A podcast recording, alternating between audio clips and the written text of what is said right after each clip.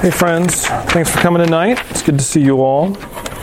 And uh, if we haven't met, uh, my name is Derek, campus pastor for RUF, here in my 10th year.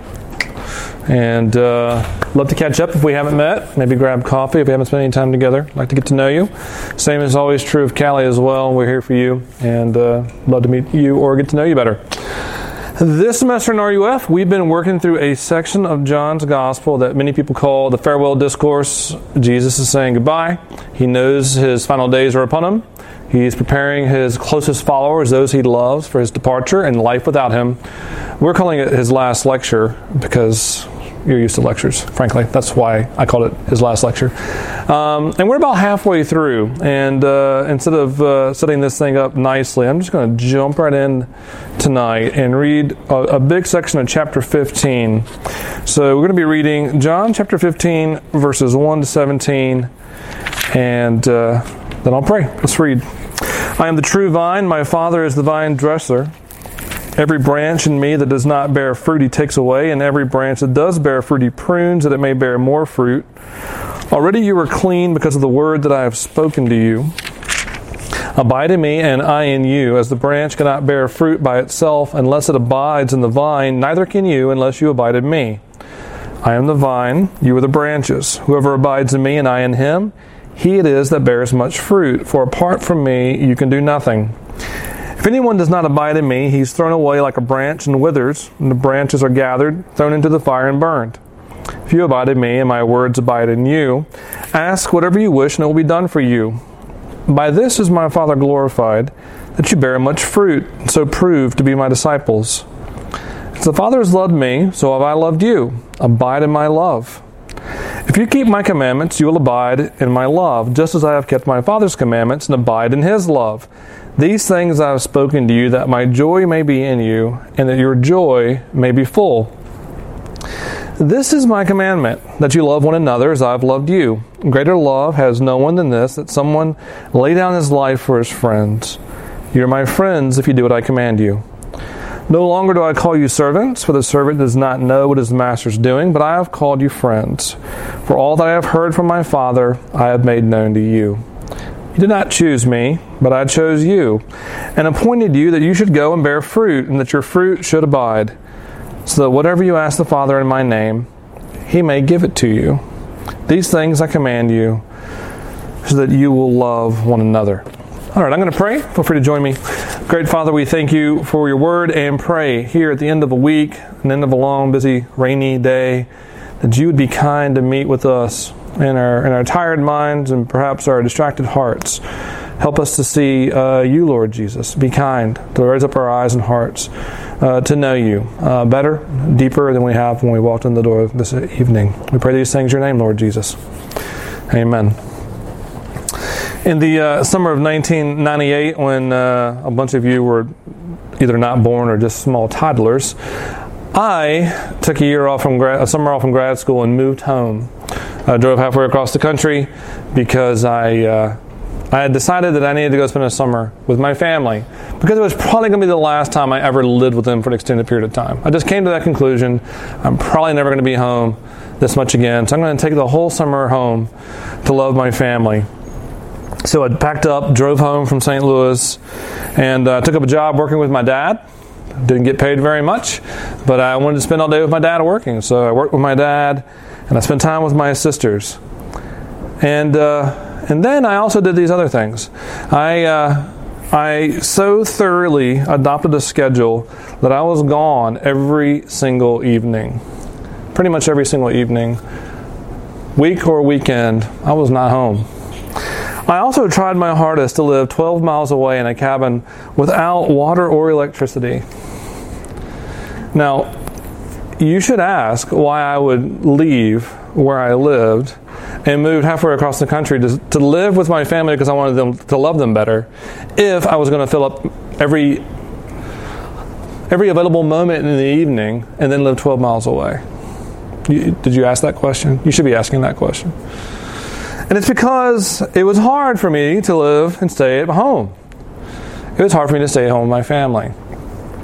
And it wasn't because of the circumstances necessarily. It wasn't because my family was mean or difficult or always fighting or my house was this terrible, uh, terrible place to dwell in. Really, looking back at it, the reason it was so hard for me to stay home was almost completely internal. It was in me. Um, and it was mostly about my expectations. It, you, you, see, um, that summer I hoped to do a bunch of things. First of all, I had, I had plans on becoming huge, just like every summer. This was the summer I was going to add another five to ten pounds of muscle. So every evening I'd come home, take a shower, go to the gym for two hours. And then also I was going to get miles ahead in my seminary courses. So I would go to the local coffee shop, which was 15 miles away, and read for hours in preparation. And, uh, and then I wanted to rebuild this old house that my grandmother, great grandmother owned. Um, so I had all these great things, all these great expectations that I wanted to fulfill. But why did I have those?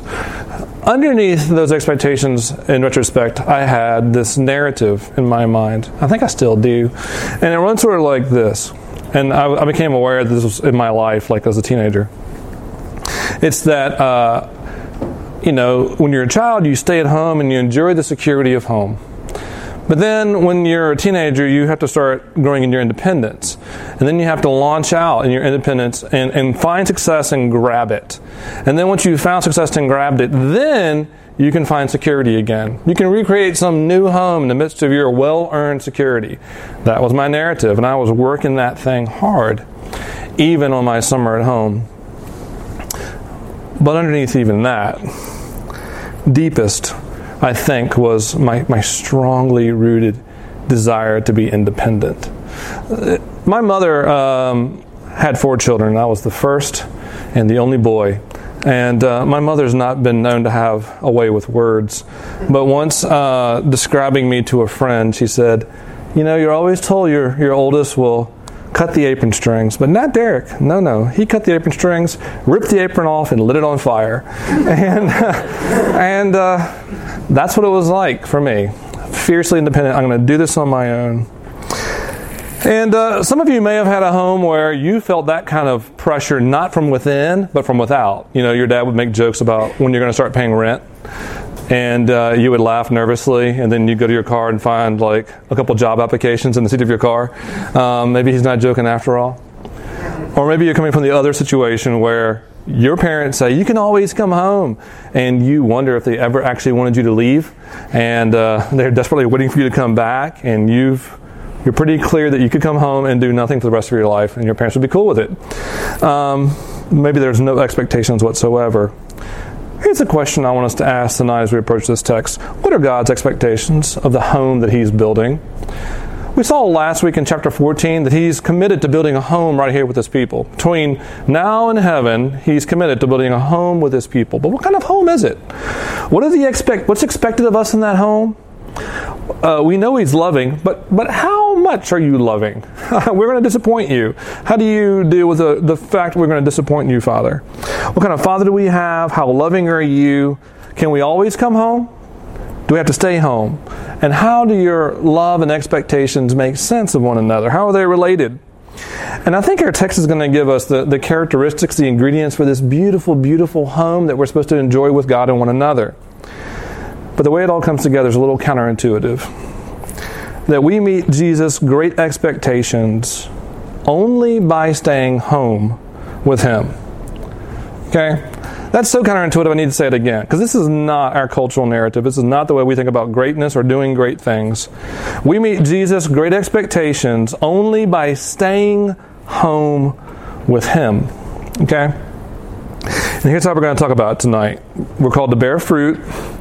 We'll talk about the character of that fruit and then we'll talk about abiding in Jesus. And that's some old people language, so we'll have to spend some time talking about what that even means. But let's start with this call to bear fruit. And just for the sake of clarification, when I say bear fruit, I'm not talking about carrying fruit. I'm not talking about uh, I'm not talking about the fruit of a bear.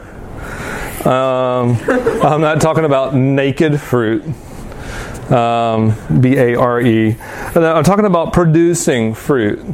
And uh, it's really clear in our text. If, if you read, if you listen to me read through the text, you're like, I feel like he's saying the same thing 10 times. Yes, that's right. He says the same thing like 10 times, seven times, in fact. He makes it clear that we're we're expected to produce fruit. I'll just read verse 8. This is by, by this my Father is glorified, that you bear much fruit. And so it's clearly expected of us, again, seven times, that those who know Jesus will bear, produce fruit.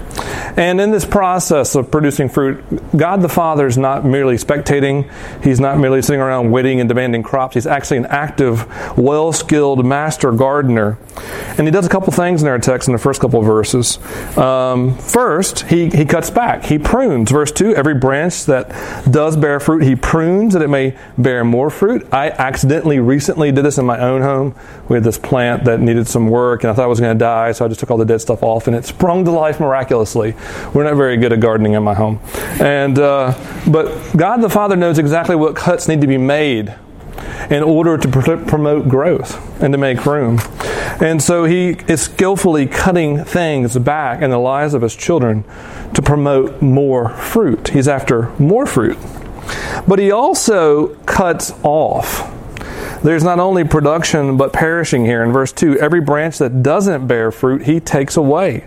In verse 6, we see that these, these kinds of people, these kinds of branches, they're thrown away like a branch. They're, they wither, they gather together, they're thrown into the fire, and they're burned. And, uh, and perhaps that should make you a little uncomfortable. Um, perhaps if it makes you feel any better, you, you should know that they're already dead. They're dead branches and so they're, they're, they're dead spiritually as well. Um, but this is what the Father is doing.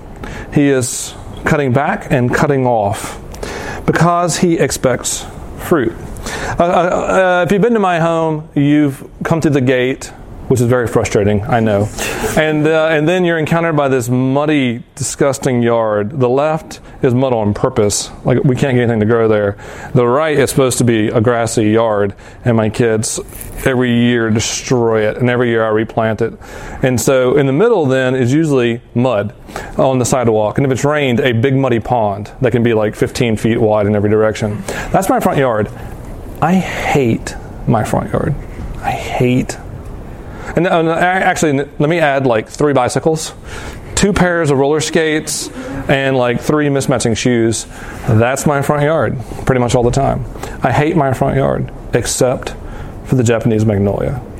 We have this beautiful Japanese magnolia tree. And uh, in the spring, so long as we don't have some crazy weather, it produces the most beautiful, glorious, large pink blooms. We have a lot of people walk down our street, and everyone will stop and just stare at it for like a minute because it's it's gorgeous. And uh, when we moved in, my neighbor, who's super sweet, she's they're both great. Um, she's super sweet. She was telling me about this tree and uh, and how you had to take delicate care of it. I didn't know what she meant by that, and how they were very sensitive trees, and I know what she meant by that. I just knew it was growing onto my porch and squirrels were climbing into my house. Like I had squirrels in the house. Not running around on the floors, more like running in between the floors. Still not very comforting. So I'm, I'm going to cut this tree back. So I am uh, one evening on a ladder cutting this tree back. And I, I spent hours reading about how to cut a magnolia tree before I did this, trust me. But this poor lady, she walks out of her door nonchalantly, looks and sees me and goes, oh, and walks back into her home. She almost bursts into tears because I'm cutting this tree back. Like she's thoroughly convinced that I've just killed the tree. And the reality is, my tree's doing pretty well. You see my tree in the spring? It's still beautiful. If you know how to prune the tree back, it promotes growth. It's okay. God the Father knows what He's doing when He cuts back, and He wants fruit. Both me and my neighbor wanted the same thing. We wanted a beautiful tree. And uh, God wants fruit. He expects it. That means we need to take a look at our own lives and, and, and ask if God wants fruit, do we have it there? And if we don't have it there, uh, this is not bear fruit or perish. It's, well, it can be, but it's more like if you're not bearing fruit, you're already dead. Instead of trying harder, you need to ask God for life. Would you please do something here? And perhaps some of you are saying, "Oh, that sounds actually like me. I, I feel like I'm pretty close to like dead on the inside." Let's ask the Father to give you life. And some of you may be saying, like, I don't feel like I have very much fruit. Uh, maybe it's just been a bad season. I don't know. It was a, a bad frost um, the last month or two. And uh, but I want to ask you, for some of you to think about uh, another condition that I often see, and I call it uh, spiritual constipation. Um, it's a very technical spiritual term um, that I came up with, and it's this: it's where someone grows up uh, taking lots of great truth in from your church, your youth group, you've been taught, and then and then you come to somewhere like Pitt or a school, and you're very busy and uh, and all of a sudden the ratio of intake to outtake r- drastically changes. You stop serving, you stop loving, you stop caring, you stop moving toward people, and and you get spiritually constipated. And uh, the best analogy I can give for you is a pond. So what ponds do? Water comes in, they don't go out. Ponds are gross. They stagnate. There's not beautiful things there. It's not a lake. It's not living. We're, we're called to be giving, to be producing fruit. If you're not bearing fruit out of all the good things that God's giving you, you will stagnate. Even if you're a Christian. And it'll stink. It'll feel like death. It'll be ugly. And actually, here's one of the great ways that uh, I can help you identify this is going on. You will start having severe doubts that any of this is true. Because the Christian life won't feel like it's working, because you're not loving anyone. So we're called to bear fruit. And God doesn't just care that we bear fruit, He wants a particular kind of fruit. He's looking into the character and quality of the fruit. So let's look at the character of the fruit real quick. What kind of fruit does God want? And I'm just going to pick stuff out of the text and show you that it's there. He wants, verse 10, this is everyone's favorite word obedience. Uh, verse 10 If you keep my commands, you will abide in my life uh, in my love. Verse 14, you are my friends if you do what I command. Jesus expects us to listen. And this is the kind of listen that your, your parents expected of you. You hear what I'm saying? No, no. Are you listening to me? That is the I heard you and I will do it. Jesus wants us to listen, to obey. And uh, he wants us to listen, but verse 7, he also wants us to talk. Ask whatever you wish. Verse 16, whatever you ask the Father in my name. Jesus expects that if we are in Him, that we know Him, our life will be characterized by prayer. It will just, it will just be something that we naturally, normally do. We talk to the Father. So, characteristic so far we listen to Jesus, we talk to our Father.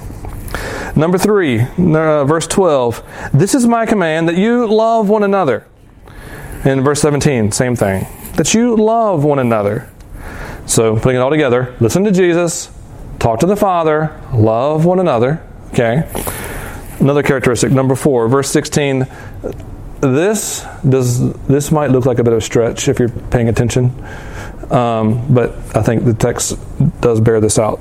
Verse 16, uh, we're, care, we're called to care about the world. God has sent his people on a mission to save the world. In verse 16, he's talking to his disciples and says, I have appointed you that you should go and bear fruit. And I think in this particular sense, the fruit that he's bearing is not just the fruit in their life, it's the fruit that produces fruit in other people's lives. It's, it's their love for the world producing fruit in other people's lives. It's, it's caring about others. It's, it's seeing other people come to life. So, summing it all up, the fruit that Jesus is looking for do you listen to Jesus? Do you talk to your Father in prayer? Do you love one another? Do you care about the world and get, get out there and do something about it?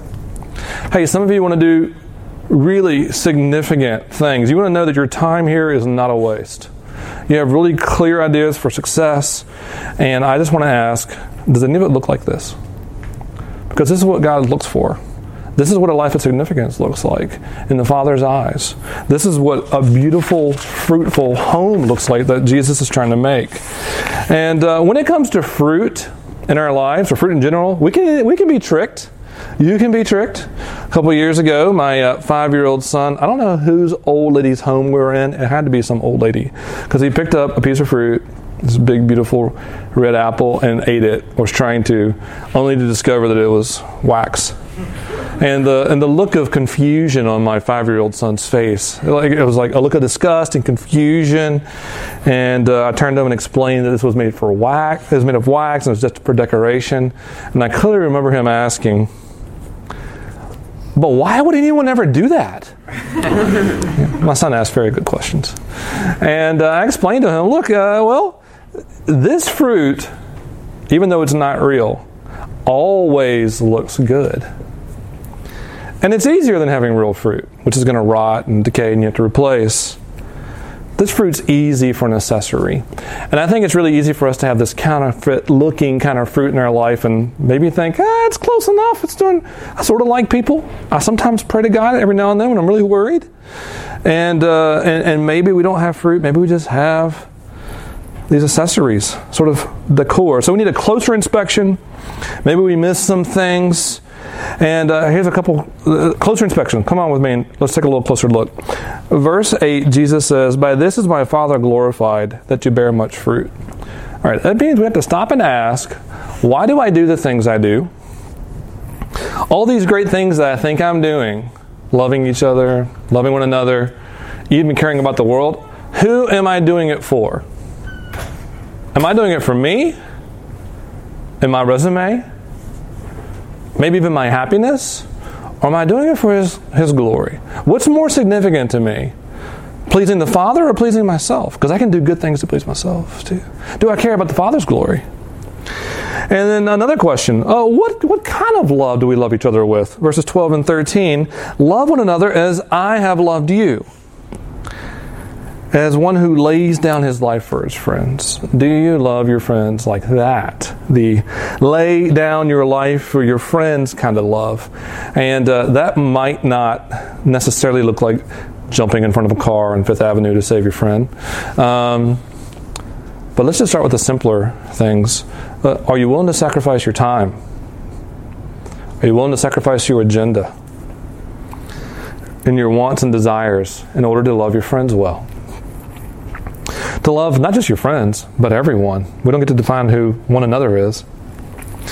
Uh, here's another one. Here's one that we should think like, well, that's great. I really want that one. But when it's a characteristic of real fruit, we're like, oh, maybe not. Uh, verse 11, that my joy may be in you and that your joy may be full. If one of the fruits, the characteristics of a fruitful life is joy, do you have it? And not just when things are going well, when circumstances are great, but, but do you have joy? That rises above and beyond circumstances. And then lastly, this, this prayer that rushes in and asks the Father, whatever, in His name, that is born only from a bold confidence that that Father cares for you and will listen to you, no matter how petty your concern is. Are you confident? Confident that your Father cares for you and listens.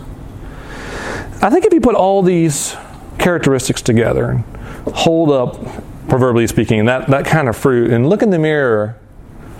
That's what Jesus wants. Listen to the Father. Listen to Jesus. Pray to the Father. Love one another sacrificially. Joy, peace, confidence in the Father. Then uh, we might come away saying, "Oh, my fruits. Uh, uh, maybe it's fake. Maybe it's wormy. Maybe it's a bad season." Um, so I have bad news and bad news. It sounds like good news. Okay. Bad news is no, I have bad news and good news. It sounds like bad news. I always have bad news. It sounds like bad news. I have bad news and good news. It sounds like bad news. Okay, the bad news is there's absolutely no way that you can fake this fruit. That's the bad news. If you're out to fake it, and just pretend like you can do it. I'll just try hard. You cannot fake this fruit. And, and, the bad news continues because God still expects us to have it. He still expects us to have this kind of fruit. It's all over the text, seven times. Bear fruit. Here's the good news that sounds like bad news there's no way that you can produce this fruit. You can't fake it, and you can't produce it but we're still expected to produce it. So, how do we get there? Uh, this is our last point. Jesus says in verse 4 Hey, just like a branch can't bear fruit by itself, neither can you, unless it abides in the vine. Unless you abide in me. And Jesus goes on to say, I'm the vine, you are the branches. If you abide in me and I in you, you'll bear much fruit. Apart from me, you can do nothing. Just, just hear that. Apart from him, you can do nothing. So we got to talk about abiding for a moment. And again, this is an old fashioned word, so I'll give you two other words If you want a simple one, dwell. Just stay there. Or how about this one? Make a home with. Jesus is inviting us to make a home with Him. And I'm going, to, I'm going to talk about abiding in three different ways with two different pictures, and then we'll be done. Uh, first, Jesus is inviting us into a vital union with Him. First of all, He is the vitality. Verse 1 I am the vine. He's saying, uh, if there's life, I'm it. I am the vine. I am the vitality. I am the deepest root. And uh, in verse 2, he's, in verse 4, he invites us into this. He says, Abide in me, and I in you. Verse 5, I am the vine, you are the branches. And Jesus here is describing our relationship with him as being one of a vital union. He's the true life, the deep root, the eternal life. And dwelling in him means radical dependence. Just as a, a, branch would never willingly choose to leave the vine and expect, I've had enough of life with this vine, I'm going to go out and produce fruit of my own. Uh, you, as a Christian, you should know this is, this is my life. My life is in Him. And you dwell there in deep dependence. As, uh, as one of our great singer songwriters has put it, all you have to do is stay. Just gotta stay. Uh, so we're vitally, spiritually connected to Jesus by faith. That's what he's after. Vital spiritual connection. When we trust in him, we are connected to him vitally by his spirit, and we're alive in him. So that's one way. We're vitally connected to him. We're connected to him by his words, verse 7. If you abide in me and my words abide in you. Uh, Jesus has given us all these words that we might know his love, what he does for us, how he forgives us and cleanses us, what he thinks of us, so that we would know his love. He's also given us all these words so we can know how to love him. And he tells us that these words of his are to be in us. These words that have given us life also produce the ability to walk in his ways. So, this vital union requires that his words be in us and that we be in his word as well. And then lastly, he also tells us this is all in the text three different ways of talking about abiding abide in the vine, abide in my words, abide in my love. Verse 9. Uh, I'll read verse. Uh, you can read verse nine up there, but I'm gonna I'm gonna use a paraphrase from a, a, commentator. He translates this verse this way. It's a beautiful verse. If you've never translated a, like memorized a verse in your whole life, and uh, and you want somewhere to start, this would be a great one. Um, verse nine: Just as much as the fathers loved me, there. That's how much I've loved you. Make your home in this very special love of mine. That's a translation from a commentary. Jesus is saying that this love that he has for us is unmatched. It's matched only by the Father's love for his only begotten Son. And we're called to sit in that, to dwell in that, to abide in that. I don't care, bathe in it, because it's so good. This is what's true of you in Jesus. So let me give you two pictures as well. There's are three ways that we abide in Him. Two pictures. These are both stolen from a pastor named Rankin Wilbourne who wrote this good book. If you're looking for something to read to feed your soul, expand your mind, come take a look at that. He says union with Christ is two things an anchor and an engine. It's an anchor in this way. You can know that His love, if you're in Him, will never fail. Verse 9 We're loved like the Father loves the Son. Can you think of anything more safe? Anything richer, deeper, and more beautiful? Will you ever find another love like that ever in your lifetime? You are loved by Jesus like the Father loves the Son. Friends, there is no greater security than that. Uh, consider this. He says in verse 3 if you're, my, if you're in me by faith, you're already clean because of my word. He's saying here, I've, I've already cleaned you, I've forgiven you. We're okay because of what he's done. In verse 15, verse 15, he calls you his friends. In other words, if you trust in Jesus, you have every reason to rest. You have a sure anchor in his love. This is security. This is rest assured. And this is what allows you to have some of these fruits that are just unbelievable. Joy. Like, not just when you do well, but, but all the time. You have a great love in him and confidence in the Father's love. And then the second image, that of an engine. In Jesus, you will bear fruit because you are vitally connected to that which is real life. there are great expectations. There are. The, the, the, the, true living life who, who, who's dwelt for all eternity and created the world and took up residence in the world, he's at work in you. He is going to produce beautiful fruit in your life. It's the engine. And uh, that means if we're trusting in Jesus and He abides in us, He will produce beautiful things in us. And His amazing love for us will compel us to respond to Him with love. We will love one another. We'll pray to our Father. We'll go share the good message with the world. I need to tell you about the one thing that will jeopardize this. And that is, perhaps if you're like me, that, that strong, stubborn, refusal to depend on anyone. That persistent idea that it's all up to you. Maybe you don't cut the apron strings and burn the apron like I did.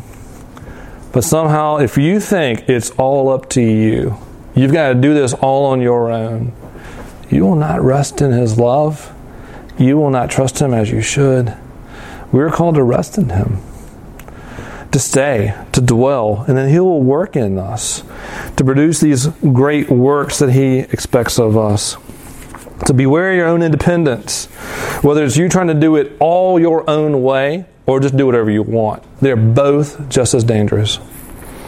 So here's my takeaway don't think that you can do a little bit of work of the Father, but live 12 miles from home and do your own thing and think it's all going to be okay. God the Father wants you to move in with Jesus to dwell, to stay right there, and to find there this life and joy and love. I'm going to finish with a story. Uh, Malcolm Muggeridge was a British journalist, uh, lived in the last century. In his memoirs, he relates a time that his wife Kitty fell very ill and uh, wasn't expected to live. I'm just actually going to read what he wrote. Um, he was a very good writer. It was a cruelly anxious time from every point of view, each day arranging for someone to be with the children.